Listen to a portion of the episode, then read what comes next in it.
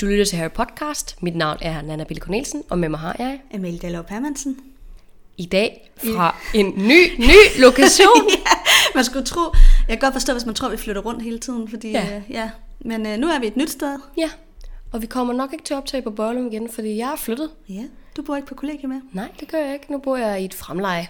Mm. Så det er der, hvor vi optager i dag. Ja. I dag der skal vi snakke om kapitel 15 og kapitel 16. Mm. Det er dobbeltkapitel. Lige præcis. Quidditch-finalen og professor Trelawneys forudsigelse.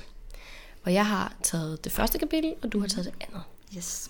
Denne gang fik jeg lov at vælge. Ja, og, og alligevel så endte du med at være sådan, dit kapitel er faktisk ret godt, fordi du havde antaget, at det hele ville handle om Quidditch. Jamen, det, jamen, det er fordi, at, at det var, jeg læste bare, hvad det hed. Og dit, hvad dit hedder, det hedder sådan noget med quidditch Det hedder Quidditch-finalen. Quidditch-finalen, ja. Og mit, det hedder Professor Trelawney's forudsigelse. Så tænker jeg, mit, det er klart, det er Ja, spændende. Ja. Jeg synes, begge kapitler er ret gode. Jamen, de er begge to vildt gode, mm. men altså, øh, Det bliver et langt afsnit. der sker rigtig meget, det er rigtig plotbaseret, og alligevel så er der også sådan meget øh, karakterudvikling, mm. vil jeg sige. Ja, jeg kan i hvert fald sige to ting, vi nok helt sikkert kommer til at snakke om. Det er Hermiones mm-hmm. udvikling i de her to kapitler, og så er det også øh, retssystemet, som vi får et øh, større kendskab til. Helt sikkert. Det, øh, det er sådan rimelig toneangivende for de her kapitler. Mm. Og apropos, kan det være, at vi skal starte lige med at lave et øh, par resuméer? Ja. Ja.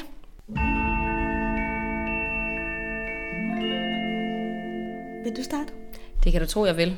I mit kapitel, kapitel 15, der starter det ud med, at Stormvind taber den her sag. De vil så have sagen videre til appel, men øh, det betyder jo ikke så meget i den her verden, kan man sige. Øh, så, så man, han kan sige, i bund og grund taber Stormvind sagen.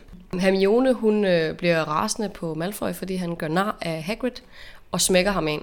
Den scene kan alle nok godt huske fra filmen. Ja, jeg så Meget også, du lige havde lagt, lavet et Facebook-opslag med det der klip. Ja. Ja. Hvor det bare sådan går i loop, og hun bare smækker ham ind. Ja. Ja. Det er ret sjovt. Vi øh, selvfølgelig støtter ikke nogen form for vold, men Nej. øh, Nej. det skal lige siges. Men, men det er stadigvæk en utrolig, en utrolig fed scene. Men grund til, det er fedt, nu går vi allerede lidt i gang, men grund til, det er fedt, det tror jeg også, det er fordi, at det er så uventet. Ja. Ja. Det er så ulige hende at Ja. ja. bruge vold. Hun vil altid bruge sproget før ja. alle andre muligheder, ikke? Lige eller magi. Hun vil aldrig bruge fysisk vold. er det er så, så langt fra hendes karakter. Det, det, det er et eller andet helt særligt, og så får han ham sat på plads, som har generet dem så længe, mm. og især hende. Det kan altså et eller andet, sådan rent fortællemæssigt. Ja. Lidt senere i kapitlet, der, øh, der forlader hun spot om, dropper simpelthen faget. Også meget ulig Hermione. Og mit kapitel det slutter så med, at Gryffindor de spiller mod Slytherin og vinder Gryffindor, ikke Gryffindor, vinder Quidditch-pokalen. Mm. Mm. Og det er kapitel 15. Ja. Og så går vi videre til kapitel 16, som hedder Professor Trelawney's forudsigelse, som jeg sagde før. Og der får vi så et øh, yderligere indblik i den her øh, retssag, der er mod Stormvind, hvor, at, øh, hvad skal man sige, øh, dommen skal eksekveres. Mm. Stormvind skal henrettes. Jeg skulle til at sige slagtes. Det skal han guske dog ikke. Men fuglen eller hippogriffen skal henrettes. Ja. Så får vi også et indblik i, øh, hvordan der er eksamener på Hogwarts. Der bliver beskrevet ret meget øh, den her eksamenstid, de er i, hvad det er for nogle former for eksamener, de er oppe i, og hvordan det går, og lærernes tilgang til det og sådan noget. Så vi får også sådan, øh, udbygget vores øh, viden om, om Hogwarts især. Så bliver Scabbers fundet igen, og så kommer Trelawney jo selvfølgelig med den her enormt vigtige profeti, Mm-hmm. øh, som vi også kommer til at snakke lidt om. Ja, Mm. helt sikkert. Lad os gå videre til magiske relationer. Yes. Det er sjovt, fordi af en eller anden årsag har jeg skrevet mine noter, den magiske verden. Jeg kan aldrig ja. Huske, hvad det segment hedder, fordi vi har ændret navnet på det, så jeg er sådan, Nå, det er sådan et eller andet med magi og plot og karakterer og mm, Det er, whatever. det er alt muligt godt. Ja, jamen det, det, det er rigtigt, det hedder magiske relationer, men der, jeg har skrevet den Vi magiske kan også kalde det alt godt for Hogwarts.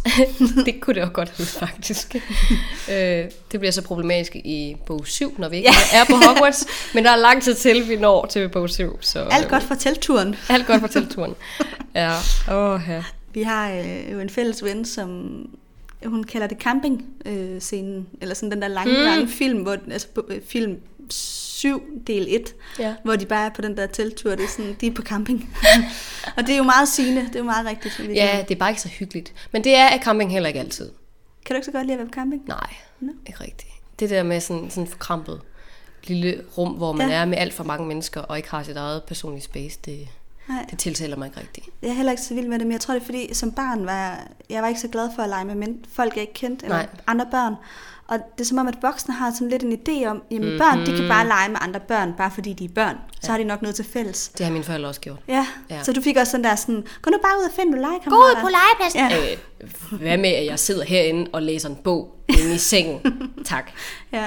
Det er da lige meget, at der er solskin udenfor, og man ligger ved Ja. havet. Nej, nej, jeg er heller ikke en ca- campingtype.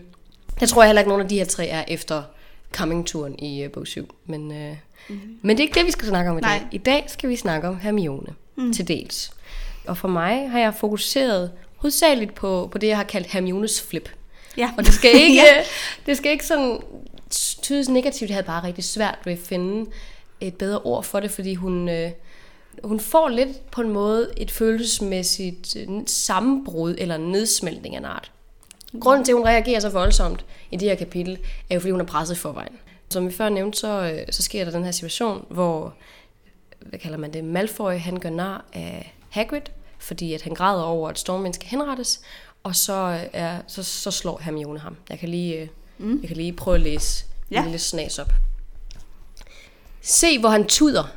Malfoy, Crabbe og Goyle havde stået på lur inden for hovedindgangen og lyttet med. Har I nogensinde set noget så ynkeligt, sagde Malfoy. Og han skal forestille at være en lærer. Harry og Ron vendte sig på samme tid mod Malfoy for at stikke ham på flade, men Hermione kom dem i forkøbet. Smask. Hun smurte Malfoy en lussing med al den kraft, hun kunne mønstre. Malfoy vaklede. Harry, Ron, Crabbe og Goyle stod måbende, mens Hermione løftede hånden igen. Ja, Det, det er noget slagkraftigt noget, Ja. kan man godt sige. det Men, sige. og som du sagde før, ville hun aldrig i en anden situation gøre det her. Hun bruger sine ord, og i få tilfælde sin magi. For eksempel, da hun bliver rigtig super run og sender de der fugle efter ham, på grund af, at han går og kisser med Lavender Brown. Mm. Så vi ser hende ikke gøre det her igen. Hun slår ikke nogen andre. Nej, jeg skulle jeg. til at sige, at det ikke faktisk også den eneste gang i løbet af den her øh, bogserie, at Jo. Hermione, hun bruger fysisk vold på Det vil, måde her. det vil jeg tro. Altså, ja. jeg kan ikke komme på et andet eksempel. Det kan godt være, der er nogle Det kan godt være, der er et eller andet, men det er ikke lige noget, man kan komme i tanke om, vel? Nej, det... nemlig. Så jeg, jeg, vil, jeg vil mene, selvfølgelig er det en del af Hermiones udvikling, men det har også meget at gøre med, at hun er så presset, som det hun er. Hun øh, har det her kæmpe eksamenspres, fordi hun har overbebyrdet sig selv totalt. Og nu er det her bare dråben. Han siger fuldstændig de forkerte ting på det forkerte tidspunkt, og så er det bare nok, og så smækker hun ham ind. Ja. Øhm, og ja, det er jo en fantastisk scene. det behøver vi heller ikke gå mere i detaljer med, fordi så bliver det hurtigt sådan lidt, lidt noget mobbeagtigt noget, og ja, det er jo aldrig godt, kan man Nej, sige. nej. Det, man skal ikke slå. Vold er aldrig en løsning på noget som helst. Men, men Malfoy får virkelig, hvad det er, han fortjener ja. i den her situation. Men hvad jeg synes er meget sjovt, er øh, de andres reaktion på, at hun slår ham. Fordi Harry og Ron skal lige til selv at hoppe på ham. Og det har de jo gjort før. De har været op og toppes flere gange fysisk. Jeg mindes også Neville, han har fået en blodtud på et tidspunkt til en Quidditch-kamp af Crabbe og Goyle, så de bruger faktisk vold ret drengene meget. gør det lidt mere, ja. Ja, så ja. de er ikke blege for at hoppe på hinanden, Nej. synes jeg. Men Harry og Ron, de er sådan helt, slog hun ham lige. Og det samme er Malfoy og Crabbe og Goyle, de er sådan, skete det der lige, ikke? Mm. Så der, har jeg, der var jeg sådan lidt, okay, hvad handler det her om? Er det fordi, at det er Hermione, eller er det fordi, hun er en pige? Og vi kender jo faktisk nogen, som er lidt mere korporlige, som er hunkøn, nemlig Pansy Parkinson. Ja, Så jeg tænker ikke nødvendigvis, det har noget at gøre med hendes køn, nej. Men mere som du siger, at hun, det bare ikke ligger til hende. Ja, jeg, jeg tolker det som værende, at det, det simpelthen er så meget uden for hendes karakter at gøre Ja. ja. de her ting. Altså, det er så uvandt for hende. Lige præcis. Ja. Lige præcis. Men, øh, men jeg, jeg, jeg synes, det var en meget interessant reaktion. Men jeg synes særligt, det er en interessant ting, at øh, Malfoy ikke gør noget tilbage, ikke reagerer på det, og heller ikke senere nævner det igen. Men han er pinlig over det, tror jeg. Ja, det havde bare været let at sige noget til Snape, og få, Ja. få en, hende til at få en eftersidning, eller sige noget til hans far. Det er det, han har gjort i alle andre tilfælde, mm. hvor der er nogen, der er gået mod ham, ikke? Men det kan jo så godt måske handle om, at hun er en pige. Ja. At det så er pinligt, at øh, han er blevet slået af en pige. Altså, Ja. der er jo også en sådan stereotyp i vores samfund mm. af, at så som dreng, at så må man ikke... Øh, at så er det pinligt, hvis der er en pige, der kan banke en, ikke? Jo. Og det er jo, ja, det er jo så, hvad det er. Det er jo forfærdeligt, at vi har sådan nogle stereotypiske Mhm. mm-hmm. forestillinger. Men øh, jeg tror godt, det kunne være sådan noget, der gør, at han ikke øh, vil sige noget. jeg ved så også, jeg kan huske, der er på et andet tidspunkt, hvor at øh, Lucius Malfoy, han håner Malfoy for et eller andet, Hermione er bedre end Ja. ham. Det er Hun sådan har noget fået nogle magi. bedre karakterer, tror jeg måske. Ja, så det er sådan noget lidt mere magisk. Men hvor han siger, øh, og så er en mokler bedre end dig. Ja. Altså, så der er også noget øh, skam forbundet med, at en mokler mm. tværer ham ud. Det kan sagtens også have noget med det at gøre. Ja. Jeg vil dog tænke, at du har, du har ret i øh, din hypotese omkring, at, at, at det simpelthen er skamfuldt, at hun at han er blevet tæsket af en pige. Mm. Og så må stikke halen mellem benene. Og det er også, kan man selv stå tilbage på en pige? Så den er der jo også nogen, der har. Altså køn skal jo ikke øh, spille ind i sådan nogle relationer her, vil man mene, vel? Men det gør de. Ja. Øh, og det har jo også konsekvenser, hvis man ser sådan mere samfundsmæssigt, at mænd ikke melder vold øh, begået deres øh, hustruer ja, det er eller kærester. også et kæmpe problem, mm. fordi det er så skamfuldt. Ja. Ja, præcis. ja, det gør det jo ikke mere i orden, Nej. fordi det gør det den vej vel. Altså. Slet ikke. Det er lige stort problem, om det er en mand eller en kvinde, der slår. Mm. Men, øh, men lige i den her situation, der giver vi hende et free pass. Det er okay. Det er fordi, det er interessant også. Ja. Det, er, det, det er ret interessant, når man læser, at de karakterer, man tror, man har regnet ud, lige pludselig gør noget uventet. Helt sikkert. Og det kunne jo lige så godt have været noget andet, der var sket. Men, men det der med, når de træder ud af karakter, Mm-hmm. det synes jeg er interessant. Ja. Og det gør J.K. Rowling jo faktisk forholdsvis tit, hvor vores karakterer gør noget andet, end vi regner med. Det er ret fedt. Mm-hmm. Ja. Jamen, det er mega spændende. Og det fortsætter jo faktisk også, det her lille flip, hun har. Fordi hun, øh, det er meningen, de skal til team her bagefter. De skal til professor Flitwicks øh, besværgelsesteam, som hun glemmer fuldstændig. Hun bruger jo den her øh, tidsvenner til at komme til alle sine timer.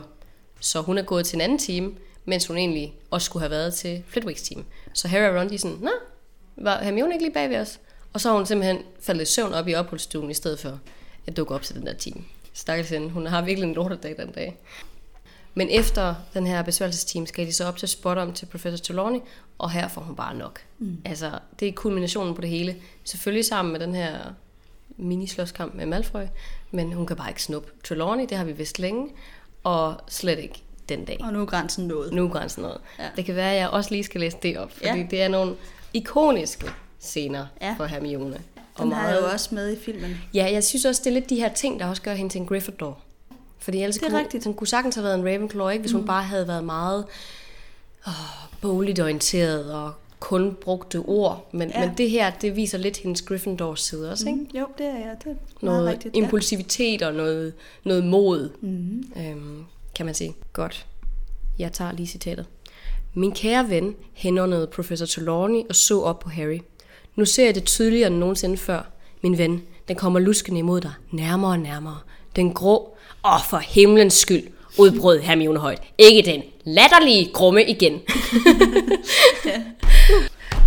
Hvor hun så, så tror jeg, at, eller så, så kommer professor Trelawney med sådan en lang svada, hvor hun siger, jeg har aldrig set nogen, der var så håbløst firkantet i deres sind som dig. Hvor hun er sådan, fint, fint, så går jeg bare. Og så går hun. Er du nogensinde udmarcheret fra en team? Det kan jeg ikke lige komme i tanker om, om jeg er. Det vil jeg ikke tro, men måske. Er du det? Øh, ej, jeg er ikke direkte udmarcheret, men jeg har øh, skældt en lærer ud for mm. at være en dårlig underviser.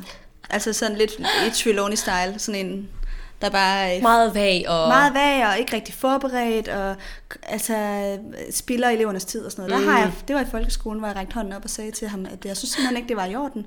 Nu kom vi for at lære, og så havde han ikke forberedt sig ordentligt. Nej, har du fået en eftersidning for det så? Eller var det okay? Ja, men så sagde han jo, at han havde jo andet at gi- give sig til, end at skulle forberede undervisning. Så, Ej. men oh. der, jeg, var, jeg var sådan en irriterende type, ikke? Altså, så Jo. skal jeg komme der og være bedre vidne. Det kan jeg jo godt se i dag.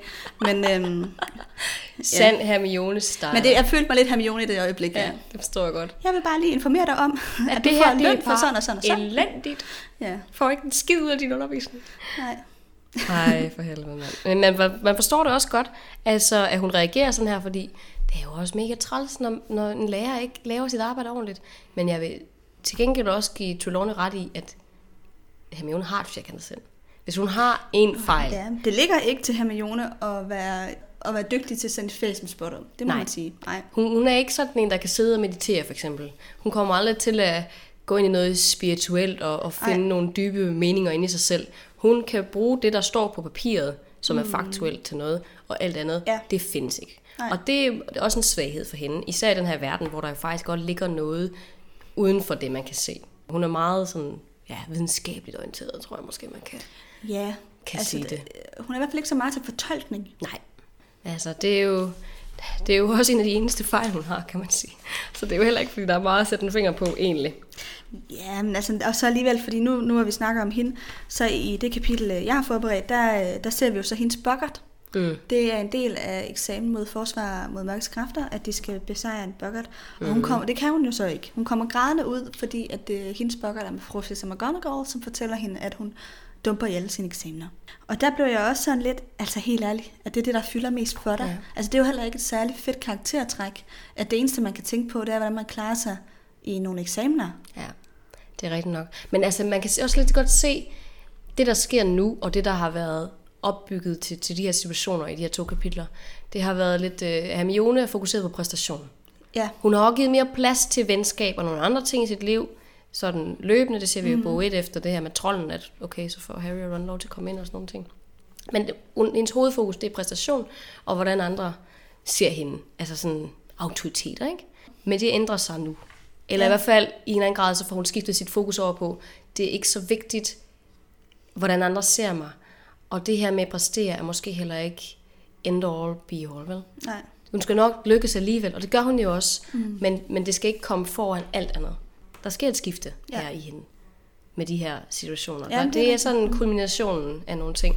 Og hun har måske også haft behov for at blive presset, fordi hun har, hun har valgt at gøre det her med den her tidsvender og tænkt, jeg kunne sagtens tage alle fagene, så får jeg bare, det ved jeg ikke, A plus i det hele, 12 i det hele. De får, hvad, hvilken type karakter får de? De får de der A, altså bogstaver. Det er rigtigt, ja, det er rigtigt. Men, men så får hun bare, og så aser hun dem alle sammen. Og det gør hun ikke, fordi hun kan ikke overskue Hun, hun ender alligevel med at få nogle fine karakterer, men hun kan godt se efter det her skoleår slut, det skal hun ikke gøre igen. Nej, hun, Nej, hun kommer jo ikke til at bruge den igen Nej. til at gå til undervisning. Det gør hun nemlig ikke. Nej. Hun har bidt over for meget. Altså noget, jeg også kender fra mig selv, sådan rent akademisk, at uh, sætte nogle meget store projekter op, hvor man sidder og tænker bagefter, hov hej, det, der kunne ambitioner måske godt have været lidt mindre. Mm. Øhm, men det lærer hun noget af i den her bog. Så uh, that's pretty good, yeah. I'd say. Og så det sidste, jeg vil sige om mit kapitel, det er øh, i forhold til Stormvind, og det her nederlag, der er i forhold til Stormvinds sag. Fordi jeg kom til at sidde og tænke på, øh, på Hagrid ja. i forhold til det her, og hvordan, det egentlig, hvordan hans liv egentlig er en lang serie af tragedie. Ja, han har det ikke nemt. Nej, fordi man, man tænker jo lidt på Hagrid som sådan en ret positiv og behagelig karakter. Han er ligesom en støtte for Harry, han er lidt en støtte for ældre. Mm. Øh, på samme måde som Molly og Arthur er det, og Dumbledore. Men hvis man sådan lige kigger på, hvordan hans egen barndom har været, så er der altså ret mange ting, der går galt. Hans mor forlader ham og hans far i en meget ung alder. Hans far dør, da han går i skole. Ja, hvad må han være der? 13, mm. tror jeg, da hans far dør. Eller lige inden han bliver 13. Han bliver smidt ud af skolen, og er jo faktisk kind of forældreløs, kan man vist godt sige. Det er vel teknisk set forældreløs, hvis din mor ikke er til stede, eller hvad? Nej, så har du jo bare kun én forælder. Forældreløs er, når man ikke har nogen forældre. Ja, okay, men hun er der jo ikke. Hun er jo i et andet land. Han kan jo, ja, hun findes jo, ikke far, for ham. Men hun har jo en faren dør jo. Ja, ja. Jeg mener efter faren dør. Når efter at faren er død. Ja. Nå, så, ja, det ved jeg ikke.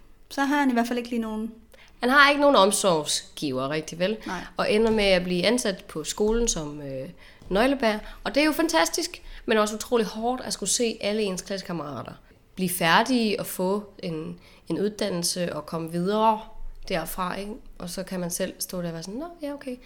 Man kan sige, at nøglebær jobbet og tilværelsen passer jo ekstremt godt til ham. Ja. Men spørgsmålet er, om det er det, han har ønsket, om han har haft lyst til øh, noget andet, om han har haft lyst til at stifte en familie, og sådan nogle ting. Og det får han jo ikke. Det er jo ikke til at sige, altså det er jo ikke alle, der har lyst til at stifte familie, kan man sige. Så det er jo ikke nødvendigvis, fordi mm. at han vil, vil det. Nej, nej, det er rigtigt. Men, men jeg altså... kunne godt forestille mig, at han godt kunne have tænkt sig at arbejde lidt mere øh, intensivt med dyr, ja. end han får lov til. Ja, og han, altså, vi, vi ser jo, når han er sammen med for eksempel Norbert, og også med Stormvind, at han har lidt en tendens til at baby dem også, synes jeg. Ja. Han, han har sådan, for hans morgen går det i gang. Mm. Så jeg, ja, jeg ved ikke, om han ville have lyst til at have sådan en, en traditionel familie nødvendigvis, men jeg sad, sad bare og tænkte på, er det det her, han har haft lyst til? At det var sådan, det skulle gå for ham? Måske ja. Ja. Jeg tror, han overordnet selv synes, han har et fint liv. Ja. Det tror jeg. Det tror jeg også, men jeg tænker sådan, 13-årig Hagrid. Ja. Var han glad for Nej, det, han har jo ikke været glad. Han har haft det svært. Ja. Men jeg tror, han synes, at han er endt godt ud. Og det synes jeg også, Det er han også. Ja, det er og han han. har et godt liv. Mm. Men jeg kan også huske, at der er en situation, eller flere situationer, hvor Hagrid tænker, ikke Hagrid, undskyld, hvor Harry tænker, Gud, betyder det, at jeg bliver smidt ud af skolen nu, og så skal gå rundt som Hagrids hjælper? Jamen, det er jo Harry, der tænker ned på om Ja. Hagrid på en eller anden måde, ikke? Jo. Det er jo også lidt forkert, fordi jeg tror jo som sagt egentlig, at Hagrid har det meget godt nu. Men han har selvfølgelig haft et, et svært liv op til nu. Mm-hmm. Men Harry ser lidt ned på den position, Hagrid har Ja. i, på slottet, eller på Hogwarts. Mm-hmm. Øhm, Men det synes jeg jo også bare er lidt snobbet af Ha- Harry på en eller anden måde. Det er det også. Ja.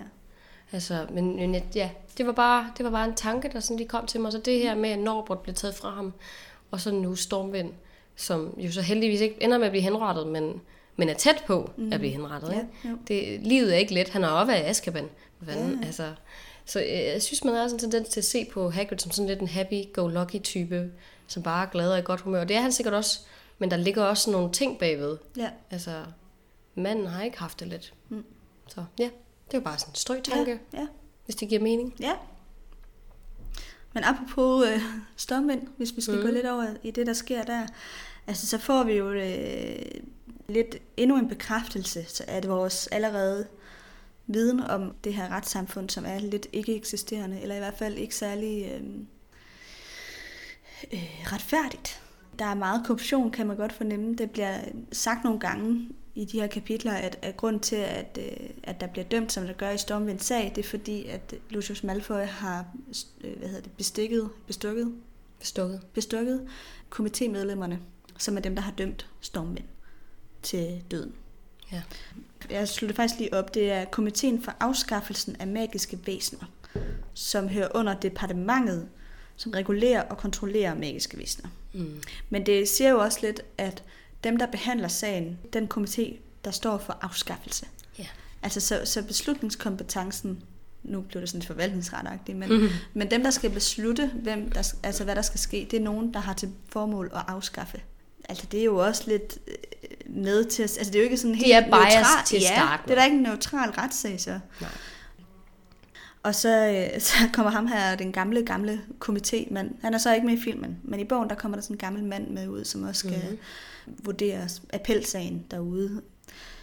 Og, altså, det virker sgu lidt symbolsk, det må jeg sige. Det er det jo også, fordi Det- Bødlen tager jo faktisk også en, en økse med, og står sådan og, nu, det ved jeg ikke, hvad man skal kalde det, nu sådan med sine fingre, lige ja. kører fingeren ned af, af det der, den der klinge, og sådan, ja, ja, jeg har tilfældigvis lige taget min økse med, hvor det sådan, vi ved godt, hvad I regner med, der kommer til at ske. Ja, jeg tror også, Så- jeg kan ikke lige huske, om det er Hermione eller en af de andre to, der Jeg siger... tror måske, det er Ron. Det er måske Ron, der siger det, at jamen, når man tager en bødel med til en appelsag, så er det jo fordi, mm. man har dømt det lidt på forhånd. Ja. Og det er han jo fuldstændig ret i. Fuldstændig. Og de, jeg ved ikke, appelsagen inde i hytten tager måske også været maks et minut. Altså, for Ja. ja. nede i hytten vil have... Nej, det er rigtigt, de, de laver appelsagen tidligere på dagen. Undskyld, det er mig. Ja, det er rigtigt. De, de, det er rigtigt. De gør det, jeg tror, de gør det op på Dumbledores kontor, Ja, ja. kunne jeg ja. forestille mig. Ja. Men det er, det uanset, tager Det er for lang show. tid. Det er rent show. Det bekræfter jo også den, hvad skal man sige, holdning, J.K. Rowling lidt har til retssamfundet, som er lidt kritisk. Mm-hmm. Nu er det så meget ekstremt her, vil jeg våge Ja. påstå, i forhold til, hvad det engelske samfund nok ellers har, men, Mm. men øh, man, man forstår i hvert fald godt pointen med det. Ikke? Vi kan ikke bare stole på det system der. Nej, og generelt så bliver det jo kun værre herfra, faktisk i de senere bøger, især i bog 5, Ja. er det jo helt ekstremt med Ja. Nidkær og Cornelius Fudge, der sidder og er overdommer mm. for den her, øh, det her Wisengamot. Ja. Det er jo ikke en færre ret overhovedet. Nej. Jeg sad selv og tænkte, kan jeg vide, hvordan det her retssystem egentlig fungerer i forhold til det her med pelsager. Sådan det tekniske, hvordan gør man Ja. med en retssag, og hvilke procedurer er der og sådan noget. Kunne Altså ind i det magiske Lige verden. præcis. Ja. Kunne selvfølgelig ikke rigtig finde noget. Det er jo, det er jo virkelig svært at få, finde hoved og hale på det.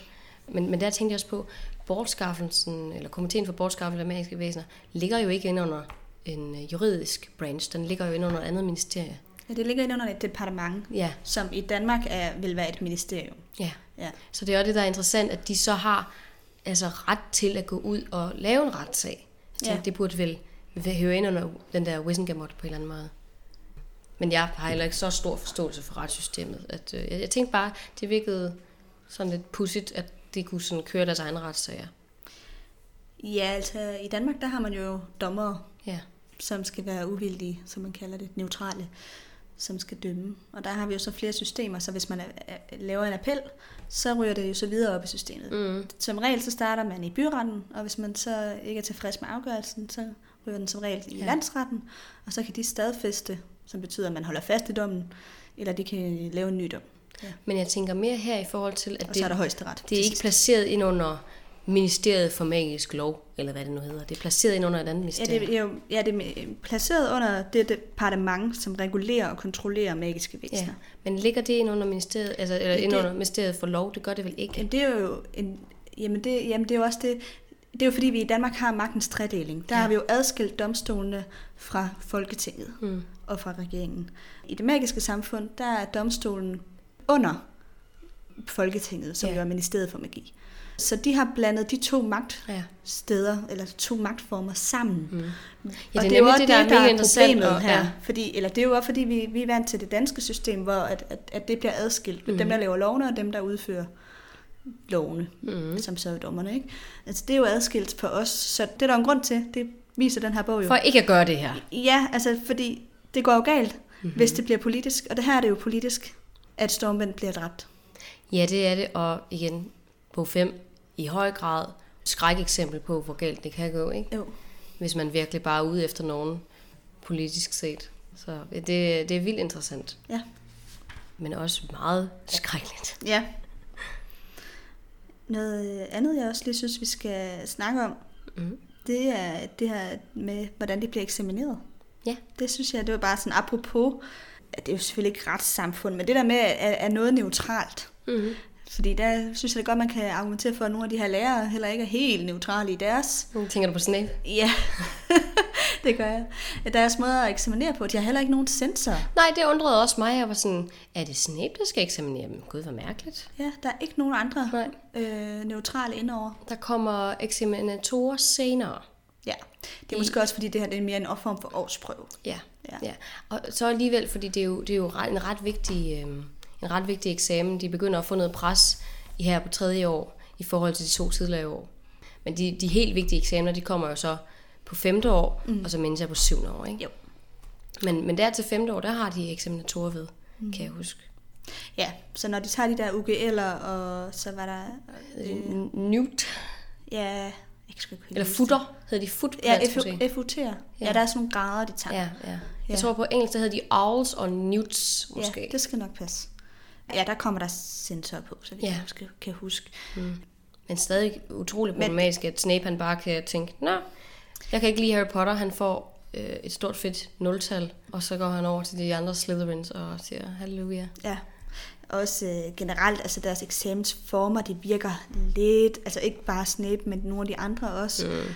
Altså Trelawney, ikke? Altså der skal de ind og sige, hvad de kan se i en, i en uh, spottomskugle. Det virker lidt tilfældigt. Det virker lidt som om, det er dem, der kan sige det, der er værst, som så får en høj karakter, ikke? Jo, øh. det som kan være mest overbevisende for hende.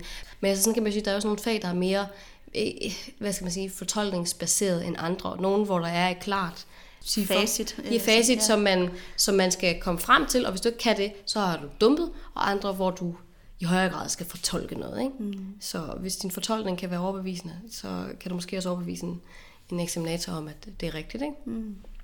Jamen, det er selvfølgelig rigtigt nok. Øhm, Jeg synes, den, der laver den bedste eksamen, det er Lupus. Selvfølgelig. Han har lavet, øh, også fordi han, han eksaminerer dem i flere opgaver. Mm. Der er jo mange af de andre, hvor der får de en opgave, og så er det den, de bliver dømt på. Mm. Hvor godt de klarer den. Her, Lupus, han giver dem jo faktisk sådan lidt en øh, forhindringsbane, hvor de så skal klare flere opgaver, som er noget, de har haft om i løbet af semesteret. Mm. De skal komme forbi en Grindelow, og de skal bekæmpe den der boggart, som jeg sagde før. Ja. Og sådan er der nogle flere ting, de skal. Så det, det virker sådan lidt mere Gennemtænkt. gennemtænkt, ja. Jeg tænkte, øh, det er også en ret nem måde sådan at øh, graduere dem på, kan man sige. Fordi, okay, hvis du når hen til bokkerten, Ja. så får du måske et tital. Altså hvis du, hvis du ikke består ved bokkerten, men, men hvis du så kommer igennem den, så får du selvfølgelig makskarakter. Og hvis du kun når forbi to forhindringer, kan det være, at du får et firtal. Ja. Nu siger jeg selvfølgelig de danske karakterer, for jeg kan ikke huske, Nej. hvad de der Nej. bogstaver hedder. Så øh, jeg er godt klar over, at de hedder noget andet ja. I Harry Potter-verdenen, men jeg kan simpelthen ikke huske det. Det er jo en nem måde ligesom at vurdere, okay, du er nået så så langt, derfor får du den her karakter. Der, der er ikke så meget op til debat, vel? er Så rigtigt. det er ret gennemtænkt. Harry gør det jo også vildt godt. Ja, det, det er jo den, han klarer det bedste i. Ikke? Mm, han, er, han acer altid det der forsvar mod mørkets kræfter. Golden Øhm. boy. Og så efter eksamen, efter Harrys eksamen med Trelawney, så er det jo så, hun kommer med den her profeti. Mm-hmm. Og det tænker jeg måske også lige, vi skal vende. Ja, Det det, er skal vi. rimelig øh, ret vigtigt, kan man godt sige for os, hvad der kommer til at ske senere hen.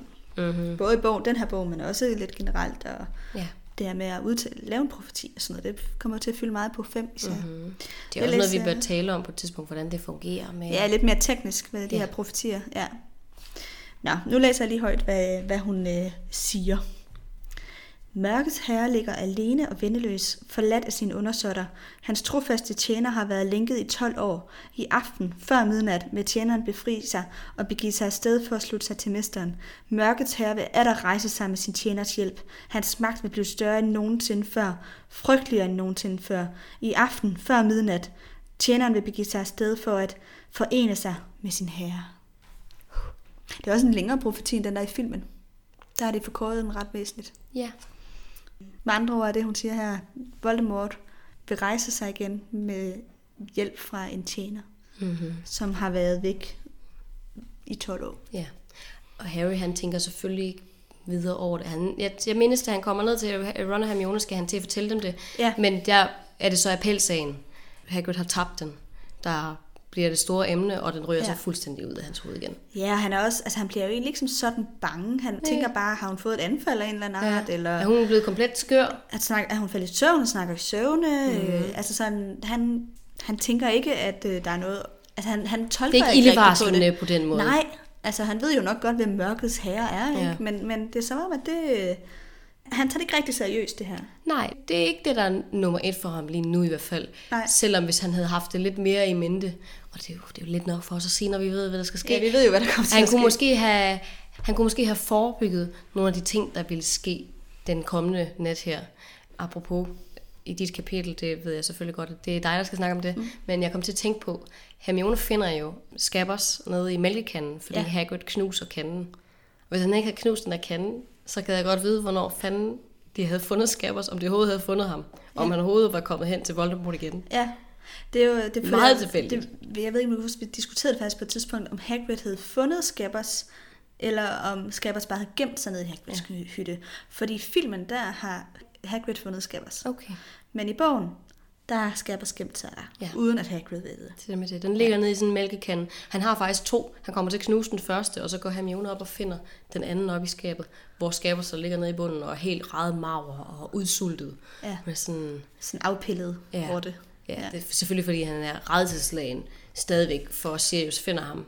Og har nok heller ikke fået så meget med det seneste stykke tid. Nej, det er rigtigt nok. Det kan være, at Hagrids stenhårde muffins ikke har gjort noget godt for Ja. ham. Men øh, jeg synes bare, det virkede så tilfældigt, og, og jeg var også sådan, hvis det ikke var sket, så hvad fanden var så sket? Altså, kunne det, var han måske aldrig kommet hen til Voldemort igen? Altså på grund af en fucking mælkekande?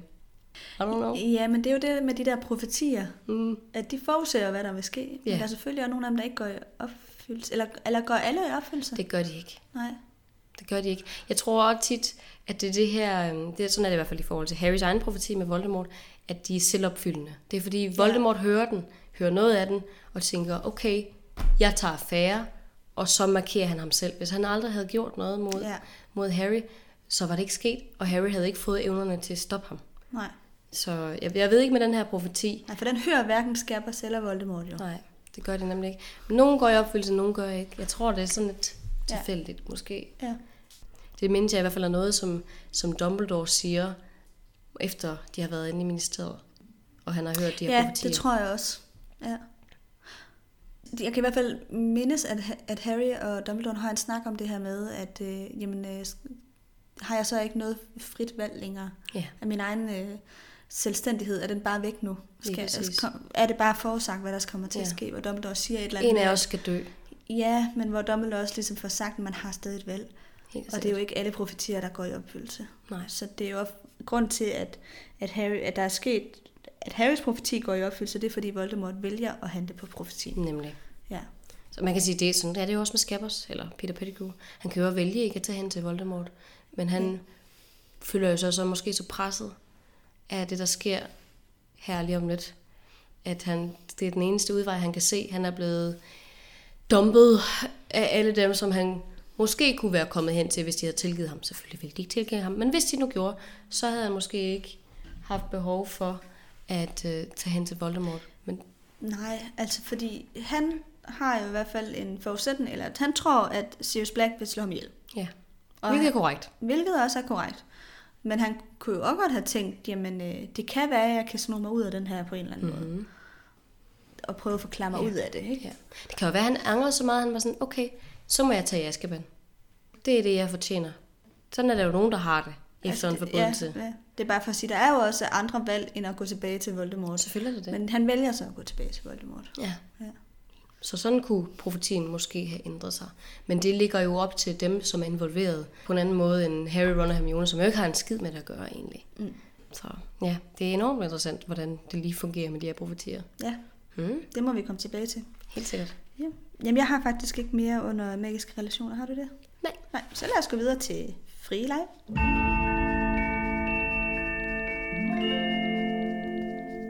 Jeg har øh, en lille opfølgning. Vi snakkede på et tidspunkt om Buggerter.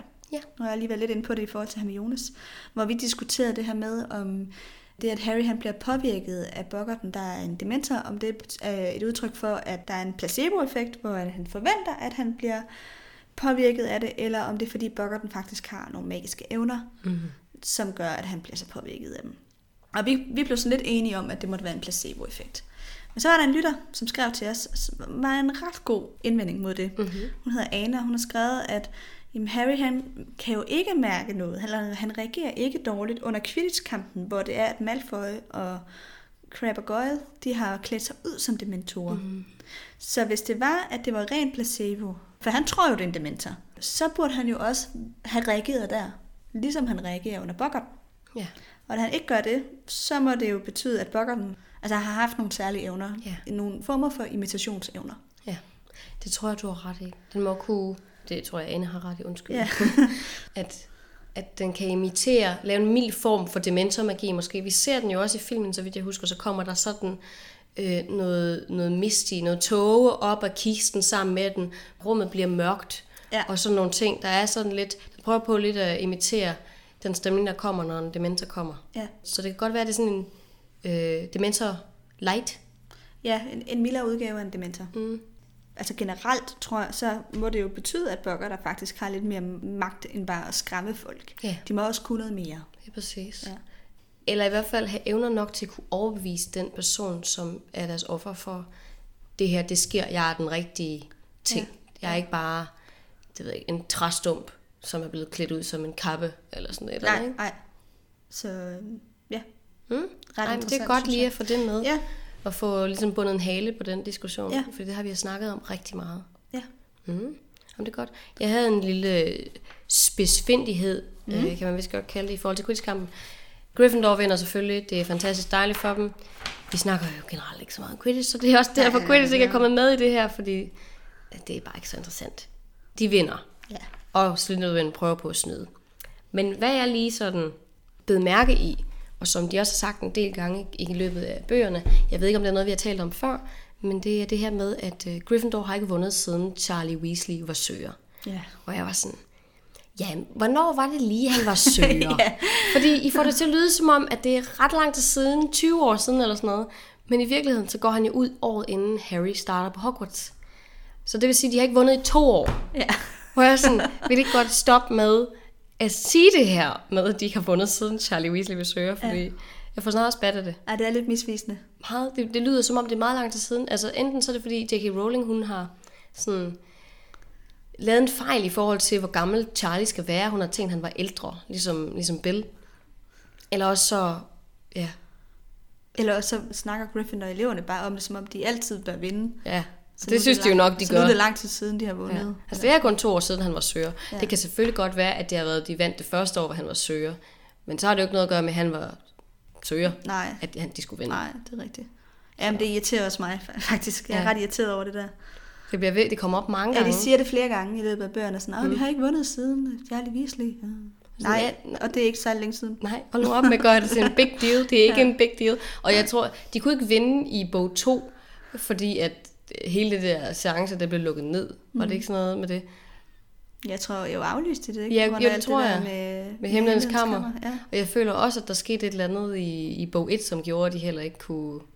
kunne jo, Jo. Slytherin skulle have vundet, men så ender det alligevel med, at Gryffindor vinder på grund det var af... den der huspokal jo. Ja, det er rigtigt. Men jeg kan ikke huske med, med Gryffindor. Nej. Nej, det var ligegyldigt. I hvert fald. Det er ikke en big deal, Nej. tror jeg bare, det vi er kommet frem til Ja. med det der Quidditch. Ja. Øh, jeg, apropos, så øh, har jeg fået en lille rettelse. Vi har tidligere snakket om, at det må være rigtig ubehageligt at øh, sidde på koste, hvis Ja. man er mand. Ja, Fordi det er jo bare sådan skaft, ikke? Jo.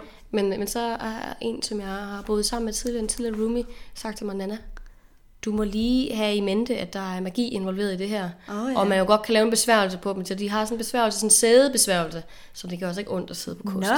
Ja. Ej, hvor sjovt. Det havde jeg heller ikke tænkt på. Jeg var sådan, gud, det er da genialt. Ja. Det så giver det lige pludselig meget bedre mening, at de rider rundt på de der koster. Men der ja. er Ja. simpelthen sædebesværgelser på dem. Ah, så det ikke gør ondt. Lige præcis. Ja. Og så fik vi det mysterie opklaret. Ja. Ja. ja. Magiens verden er forunderlig. Ja, det må man sige. ja, så ved jeg også det. øhm, og så, så har jeg en, en lille tanke til retssystemet, fordi som sagt prøvede jeg ligesom på at gennemskue det. Og nu har vi jo lavet en ret god gennemgang. Du har jo givet dig nogle tanker, og, og jeg har gjort mig nogle tanker. Men jeg søgte lidt på det også, Ja. på Google for sådan, kan jeg finde et eller andet spændende at sige om retssystemet i Harry Potter? Og så var der en, der havde lavet en sammenligning med det gamle Rom, og ja. hvordan det fungerede i det gamle Rom versus hvordan det fungerer i Harry Potter-universet. Ja. Fordi der skulle nemlig være det her øh, system, som hedder Protector-klientsystemet. Hvor, hvor i det gamle rum, så har man sådan en eller anden en, en rig, magtfuld person, som så udøver beskyttelse for nogle svagere personer. Og det er sådan, den, den rige, magtfulde, eller ikke nødvendigvis rig, men, men den magtfulde person, altså det, man kalder protektor, mm. og, og så de andre, dem kalder man så klienter. Og så udøver den her protektor øh, sådan politisk indflydelse til gavn for de her, ja, kan man kalde det, følgesvende, sit følge, og til gengæld så, så gør de så også det, han beder om, hvis der er noget, sådan, som skal gøres. Og det minder jo ret meget om, hvordan det fungerer i den magiske verden, fordi så har vi sådan en som Lucius Malfoy, der har en masse buddies inde i ministeriet, og har nogle dødgardisvenner og sådan nogle ting. Og han udøver så sin indflydelse til hans fordel, mm. og få dem, han kender, til at, at gøre det, han vil. Ja. Men samtidig har vi jo Dumbledore, der faktisk gør det samme. Ja. Fordi han kender jo også en masse folk, som han påvirker til at, at, at gøre noget godt for ham. Så har han måske sådan en, som sørger for, sådan en som Hagrid får et job. Det er det, vi på dansk kalder netværke. Ja, det er nemlig det, vi gør. Som og så også på engelsk. Sådan Ja, som. Cornelius Fudge, Jo. Altså, han gør det samme. Så vi har faktisk øh, rigtig mange sådan interesser, folk med deres egen lidt personlige her i godseøjen, som prøver på at påvirke, Ja. hvad retning samfundet skal gå i. Så det er jo derfor, der er så meget korruption. Fordi der er ikke sådan en samlet enhed, Nej. som er stærk.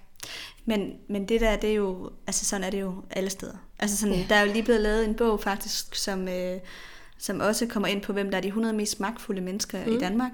Og der er selvfølgelig flere af dem, som er politikere, men der er altså også rigtig mange, som er fra store virksomheder, mm. fra øh, fagforeninger, fra interesseorganisationer, fra alle mulige andre steder i vores samfund, som, mm. som ikke er politisk, altså demokratisk valgte, men alligevel faktisk har en kæmpe stor adgang til ja. Magteliten, mm. øh, medier. Magt er jo mere end bare dem, der er politikere. Dem kan jeg trykke på knappen og Ja, sige, kan jeg stemmer for eller nej. Det er jo alle dem, der kan påvirke politikerne. Ikke? Det er altså, det. Så, så selvom Lucius Malfoy ikke er en del af den her komité, så kan han alligevel påvirke mm. komiteen. Jamen, det er rigtigt. Øhm. Det er rigtigt. Sådan er som du siger, er det også i vores egen verden. Så kan man donere nogle penge til en fond, og så kan man måske overbevise nogen om, at de skal sikre nogle specielle tiltag kommer til et specifikt område, eller hvad ved jeg. Ja, eller bare en virksomhed, som er kæmpe, kæmpe stor, og derfor en, der er ret væsentlig for, at vi har mange arbejdspladser i Ja. landet, og hvad det nu kan være. Øhm, eller en fagforening med rigtig mange medlemmer. Eller sådan. Mm. Altså, det er jo ikke nødvendigvis dårligt, det her. Nej, det er bare nej. en konstatering, at det er sådan, Ja. det er. Og, og de øh, organisationer, de blander sig jo. De, Ja. de kontakter jo politikere og siger, helt ærligt, vores medlemmer, de er sådan og sådan, eller i vores virksomhed sådan og sådan. Mhm. Og det er som sagt ikke dårligt nødvendigvis, Nej, nej. det er bare en konstatering. Man kan sige, at i den her situation, som blev beskrevet her, hvor det Der er det selvfølgelig dårligt, der er det dårligt, og især fordi, at det gør retssystemet utroligt svagt, Det og gør der det. eksisterer enormt meget korruption. Ja. Det gør der så heldigvis ikke i Danmark. På den måde i hvert fald. Øh, nej, nej, ifølge de der korruptionsmålinger, så ligger Danmark jo gudskelov meget, meget lavt. Ja. ja. Så, så, så, så skidt står det ikke til, til trods for, at man kan få stor indflydelse bare gennem netværk, og ikke nødvendigvis ved ens sådan folkevalgte position, eller om man er dommer eller sådan noget, ikke? Nej, men det er kompliceret, fordi Det er det, kompliceret. der er måske ikke så meget sådan noget direkte korruption jo, men så er der jo alt det indirekte, som også kan være svært at måle. Ja, det er Så rigtigt. det, er, øh, jeg tror ikke, man kan komme uden om det. Det findes i alle systemer. Ja, Nogle er værre end andre. ja. Eksempelvis den magiske verdens. Ja, den er Som- klart, øh, den vil øh, score ret højt ind på den der korruptionsskala. Ja. Det er ikke et dejligt samfund at Nej. leve i, når det gælder det her i hvert fald. Mm. Skønt med magi og sådan noget, men det fungerer ikke særlig godt. Mm. Og der gives for meget øh, plads til folk, mm. som har nogle andre intentioner end, øh, end sådan alles bedste. Så ja, Ja. det var bare, jeg synes bare, det var interessant, ja. en, en interessant måde at sådan tænke på det Ja. på, fordi jeg havde egentlig været sådan, hm, jeg ved, om man kunne sådan finde nogle paralleller i, i, om der var nogle kloge mennesker, der havde sagt nogle kloge ting om det, som jeg ja. Ja. kunne, øh, kunne videreformidle. ja. Ja. Jeg har øh, også øh, fundet lidt om øh, bødlen. Mm. Fordi han... McNair. Øh, ja, det er jo øh, Walden McNair.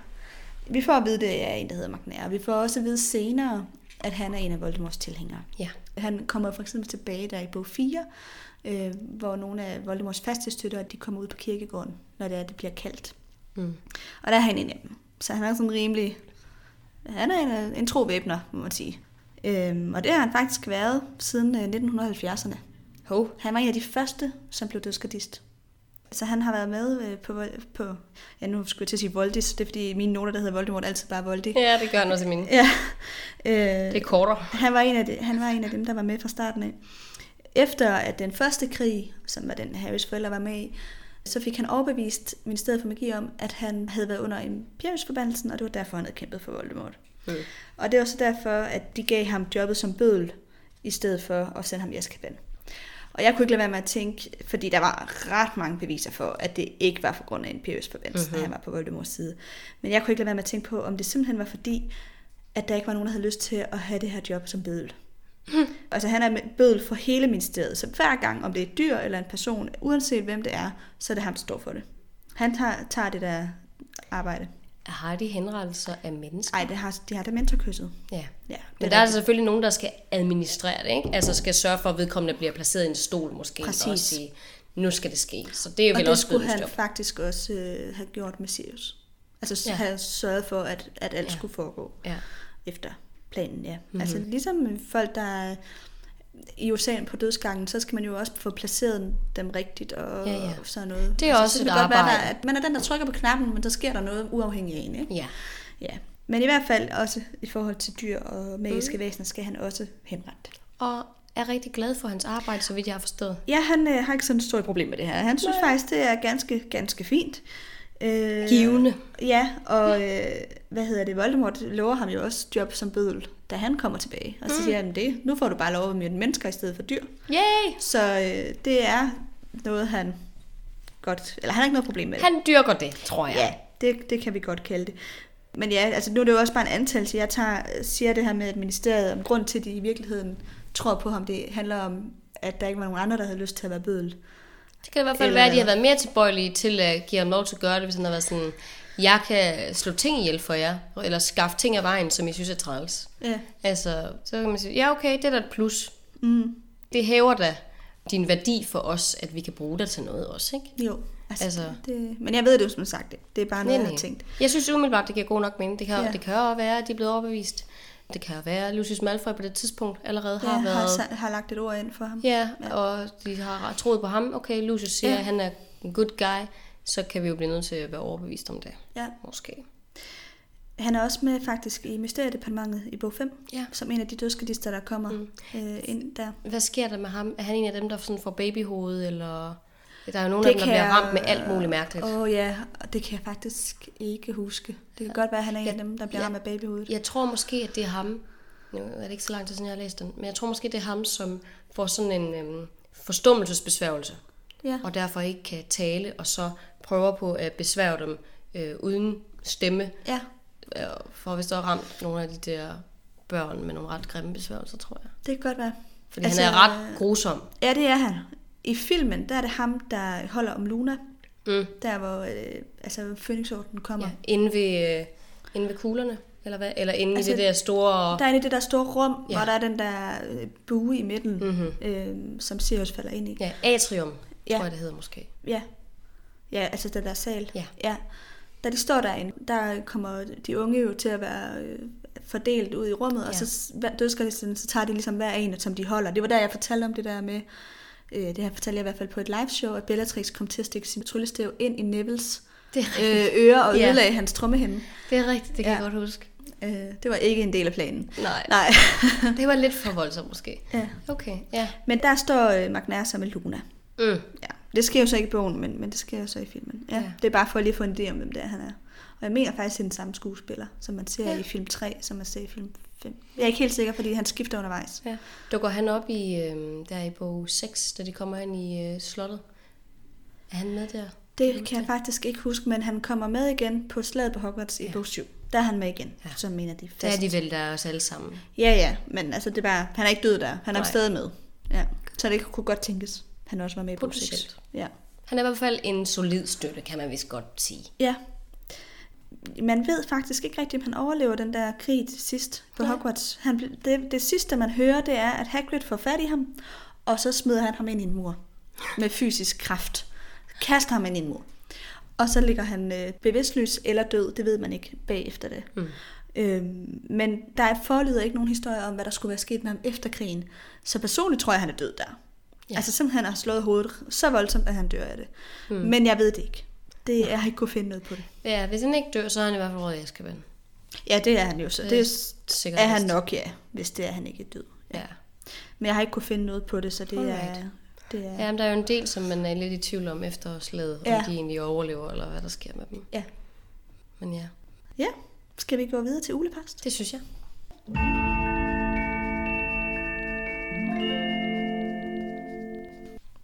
Jeg vil først sige mange, mange tak til alle jer, der har skrevet. Jeg skal love for, at der er kommet Jeg har fået vildt meget.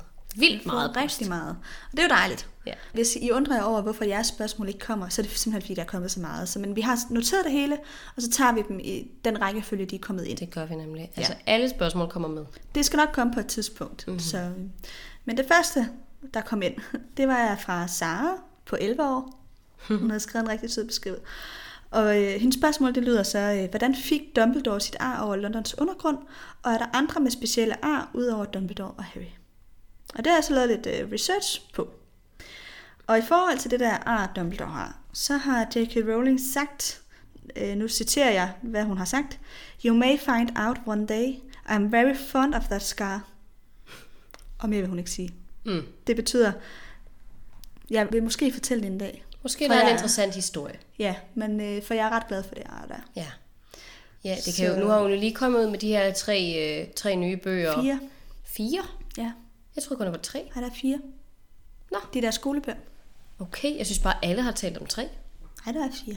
Nå, lige meget. De der fire bøger, der så er kommet Ja. ud. Og der, hun har tidligere også udgivet bøger om lærerne, og blandt andet, hvor vi øh, fik øh, McGonagalls øh, forhistorie, inden hun startede på Hogwarts, og hendes ægteskab og sådan noget. Så det kan jo være, at hun kommer ud og skriver noget mere om Dumbledore på et tidspunkt. Mm. Skriver en novelle, eller et essay, eller hvad man kan kalde det, om Ja. ja. hans fortid. Så det kan jo godt være. Men jeg, jeg mindes også, at vi har talt om arret tidligere. Ja, det har vi. Ja. Det er jo faktisk i aller, aller første kapitel i bog 1, at arret bliver nævnt, da Dumbledore bliver beskrevet. ja. Der er nogle fans, der skriver, at de tror, at han har fået det på en eller anden måde under kampen med Grindelwald. Eller at det er på en eller anden måde relateret i hvert fald til Grindelwald. Ja. Så det måske er noget, hun, øh, at det, der kommer frem nu her i forbindelse med de her Fantastic Beasts film. Ja. Det vides ikke, men det, det kunne man jo godt måske ja. tro. Det kunne da godt I være. hvert fald, hvis der, der er noget særligt omkring det, ikke? Mm. Spørgsmålet er bare, hvad det skal bruges til. Ja. Hvorfor det er... Det er heller ikke sikkert. Altså, der er også nogle fans, der skriver, at han kunne lige så vel have bare fået det i badet. Ja, Altså ja. sådan, det behøver Og ikke også- at være noget, der har Nej, betydning Det nødvendigvis. der med, er det, er det et ar, som er skabt ved magi? Ja. Det vil man jo tænke, hvis det er en perfekt kopi af Londons undergrund. Eller, eller er det simpelthen et tilfælde, at det bare er sådan en sjov lille gimmick, hvor det har været sådan, haha, Ja. lad os give Dumbledore ar, Ja. som over øh, Londons undergrund. Altså Ja. det, kan, det kan jeg falde lige enten eller ikke kategorien, fordi at Dumbledore er så tilpas øh, sådan skør, Ja, at det også er okay, at han bare har fået et random ar. Ja, ja, der behøver ikke at være en forklaring Nej, nej. bag alt, eller en betydning med alt. Mm-mm. Øh, men det andet del af spørgsmålet var, om der var andre end Harry og Dumbledore, der har nogle specielle ar. Og så fandt jeg faktisk en fortegnelse over alle de ar, som bliver øh, givet i løbet af serien. Mm. Og øhm, for eksempel så får Ron et ar fra de der hjerner i Mysteriedepartementet. Ja. Og Neville, han får, øh, da Voldemort har overtaget, der er der jo dødskadister, der er lærere på Hogwarts. Mm. Derfor bliver han jo afstraffet af Carrow, søskendeparet, Ja. som han får vedvarende ar af. George mister sit øre. Hermione, hun får snitsår i nakken af Bellatrix Lestrange, ja. og bidemærker faktisk også efter Øh. uh. Bellatrix, som bliver siddende som ar. Men ingen af de her ar, jeg lige har nævnt, de kan noget, eller de viser noget. Eller, altså, der, de, det, er ikke, det er bare ar. Det er ikke noget, der har en betydning. Ligesom Harrys lyn. Mm. Øhm, Det er ikke forbandelse, så. nej, altså Dumbledores kan jo heller ikke noget, kan man sige. Men det er, ikke- det er ikke noget på den måde, Måske der... kan det noget. Ja, men vi ved ikke. Men det er ikke noget... Det er bare ar. Ja. Ja. Altså, Harry får selvfølgelig det der, øh, jeg må ikke lyve. Ja, Som, som bliver, får, bliver krasset i ansigtet af Fenrir Greyback. ja. Og det, der ved jeg ikke, hvor meget betydning Arne har, men han bliver jo semi en varulv. ja. Så, øh, så der er også et eller andet med... ja det, det får en effekt, kan man sige, men ja. det har ikke så meget med... Nej, det er nok mere bidet, end det er Arne. Ja, ja, præcis. Øhm, men Harry får jo også det der, jeg må ikke lyve, efter Ja, øh, rigtigt. mishandling. Så der kan man sige, det er jo form af noget, der har en øh, betydning i hvert fald. Ja. Altså mere end bare en streg. Mm. Ja. Jeg må sige, det bedste art, det er godt nok Georges øre, som. Ja. bliver kappet af, fordi han er, så laver han den der joke med sådan, brother, I feel saint-like. Og sådan sådan, hvad snakker du om? You know, I'm holy. Mm. Han har et hul. Ja. ja. Det, det, den fungerer i hvert fald godt nok på engelsk. Jeg kan ikke huske, hvordan den er på dansk. Nej. Det laver de sikkert også en joke, men, ja. Ja. men, men den, er, den er ret sjov, faktisk. Han formår i hvert fald at få det vendt til noget humoristisk. Ja, Ja. det er rigtigt nok. Jeg var virkelig gammel, før jeg fandt ud af, at uh, Scar fra Løvernes Konge, at det er fordi, han har det der ar hen over mm. øjet, og Scar betyder ar. Jeg Ja. var bare sådan, hold da op. What a Altså, twist! Ja, for jeg halvdede op sådan, what? det har jeg aldrig tænkt over. Nej, men sådan er det også nogle gange med navnene, ikke i Harry Potter eller andres Jo, værker, jo. hvor man er sådan, Nå gud, Newt Scamander betyder salamander, salamander, eller sådan, det er forskellige Ja. former for ordspil på, ja. hvad en salamander. ja, dem er der jo virkelig mange af ja, Harry Potter, må man ja, sige. det er der ja. virkelig. Helt vildt. Ja, så, øhm, Mm, det var et rigtig godt spørgsmål. Så tak for det, Sara. Jeg mm-hmm. håber, det var svar nok. Det, Det- tror jeg var det, vi havde med for i dag. Ja. det kan være, at vi skal hoppe videre til en lille quote, så Nå ja, citat tid. citat tid.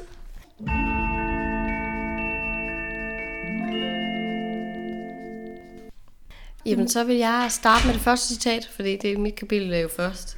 Så. Ja. det giver god nok mening. Det er lidt længere, men jeg synes, vi skal lige have følelsen af Quidditch-kampen. Ja. Have noget glæde ind i vores liv. Yes, kom med det. Professor McGonagall var opløst i glædestår. Hun hulkede endnu mere ubehersket end Wood og tørrede sine øjne i et kæmpestort Gryffindor-banner. Nu kom Ron og Hermione med masende frem til Harry. De var stumme af glæde og nøjedes med at sende ham strålende smil, mens de så ham blive båret op mod tribunen, hvor Dumbledore ventede med den imponerende Quidditch-pokal. Hvis bare der havde været en dementor til stede. Da den stadig hulkende Wood trådte frem og modtog pokalen, som han løftede højt op i luften, følte Harry, at han nu havde et minde så lykkeligt, at han kunne frembringe verdens stærkeste patronus. Ja, der er virkelig uh, Saras glæde. Ja, det er der. Det er E EM 92. Fuldstændig. Om igen. Jamen, de er helt oppe at De er køre. helt oppe at køre. Især det her med McGonagall, der sidder og hulker og bare sådan... Lykke. Det Ja. er helt fantastisk. Ja. Mm. Jeg har taget øh, professor Trelawneys reaktion efter profetien, hvor Mm. Harry han siger, øh, hvad, hvad skete der lige der? Du, du fortalte mig lige, at mørkets herre vil rejse sig igen, og hans tjener vil begive sig hen for at hjælpe ham. Professor Trelawney så dybt rystet ud. Mørkets herre? Han, hvis navn ikke må benævnes. Min kære dreng, det er næppe et emne, man spørger med. Rejse sig igen? Har man hørt med? Jeg ved ikke, hvorfor hun blev sådan lidt jysk, eller sådan... ja, ja, det gjorde hun. Hun var sådan helt... Hvad? Hvad Ja, snakker du om? hvad fanden snakker du om? Nej, men øh, det, var- det var lidt lettere sådan øh, citater, Ja. end, end, End vi plejer. kunne have taget. Ja, det er rigtigt. Det var også, man kunne jo også have sluttet af med der, hvor øh, Hermione tror, at Stormvind får hovedet hugget af, men det var måske lige sådan tough nok. Okay, but nok, ja. Ja, så det gemmer vi til nogle andre kapitler. Ja. Mm. Men så her på faldrebet kan det være, at vi lige skal, skal huske at sige, øh, at vi vil rigtig gerne have, at I går ind på iTunes og giver os nogle stjerner, eller skriver en lille anmeldelse. Vi har fået en ny kanal, så øh, jo mere sådan opmærksomhed, der kommer derinde, jo højere kommer vi op inde på iTunes, så er der flere, der kan finde os. Så det vil bare være så dejligt. Ja. Øhm, og I må selvfølgelig gerne blive ved med at skrive lytterbeskeder til os, eller hvis der er noget andet, I vil henvende jer til os omkring, om hvis der er nogle live shows eller noget, I vil arrangere med os, så kan I jo bare skrive. Hvad der nu er. Hvad der end er. Vi har en mail, som jeg tror hedder harrypodcast.lyd øh, snabelag gmail.com. Lige præcis. Øhm, så der kan I skrive til os. Jeg tror, der er direkte adgang til den inde på Facebook. Ja. Øhm, så ja, Eller bare på Facebook. Eller bare Facebook på eller Facebook. mail. Hvad I har lyst til. fuldstændig. Begge dele fungerer. Vi skal nok få det, uanset hvad. Yes. Øhm, så ja, tak for i dag, Amalie. Ja, selv tak, Nana. Det var sgu hyggeligt. Det var det. Det er jo lang tid siden. Ja. Så det var godt lige at forvente Harry Potter igen. ja. Hej.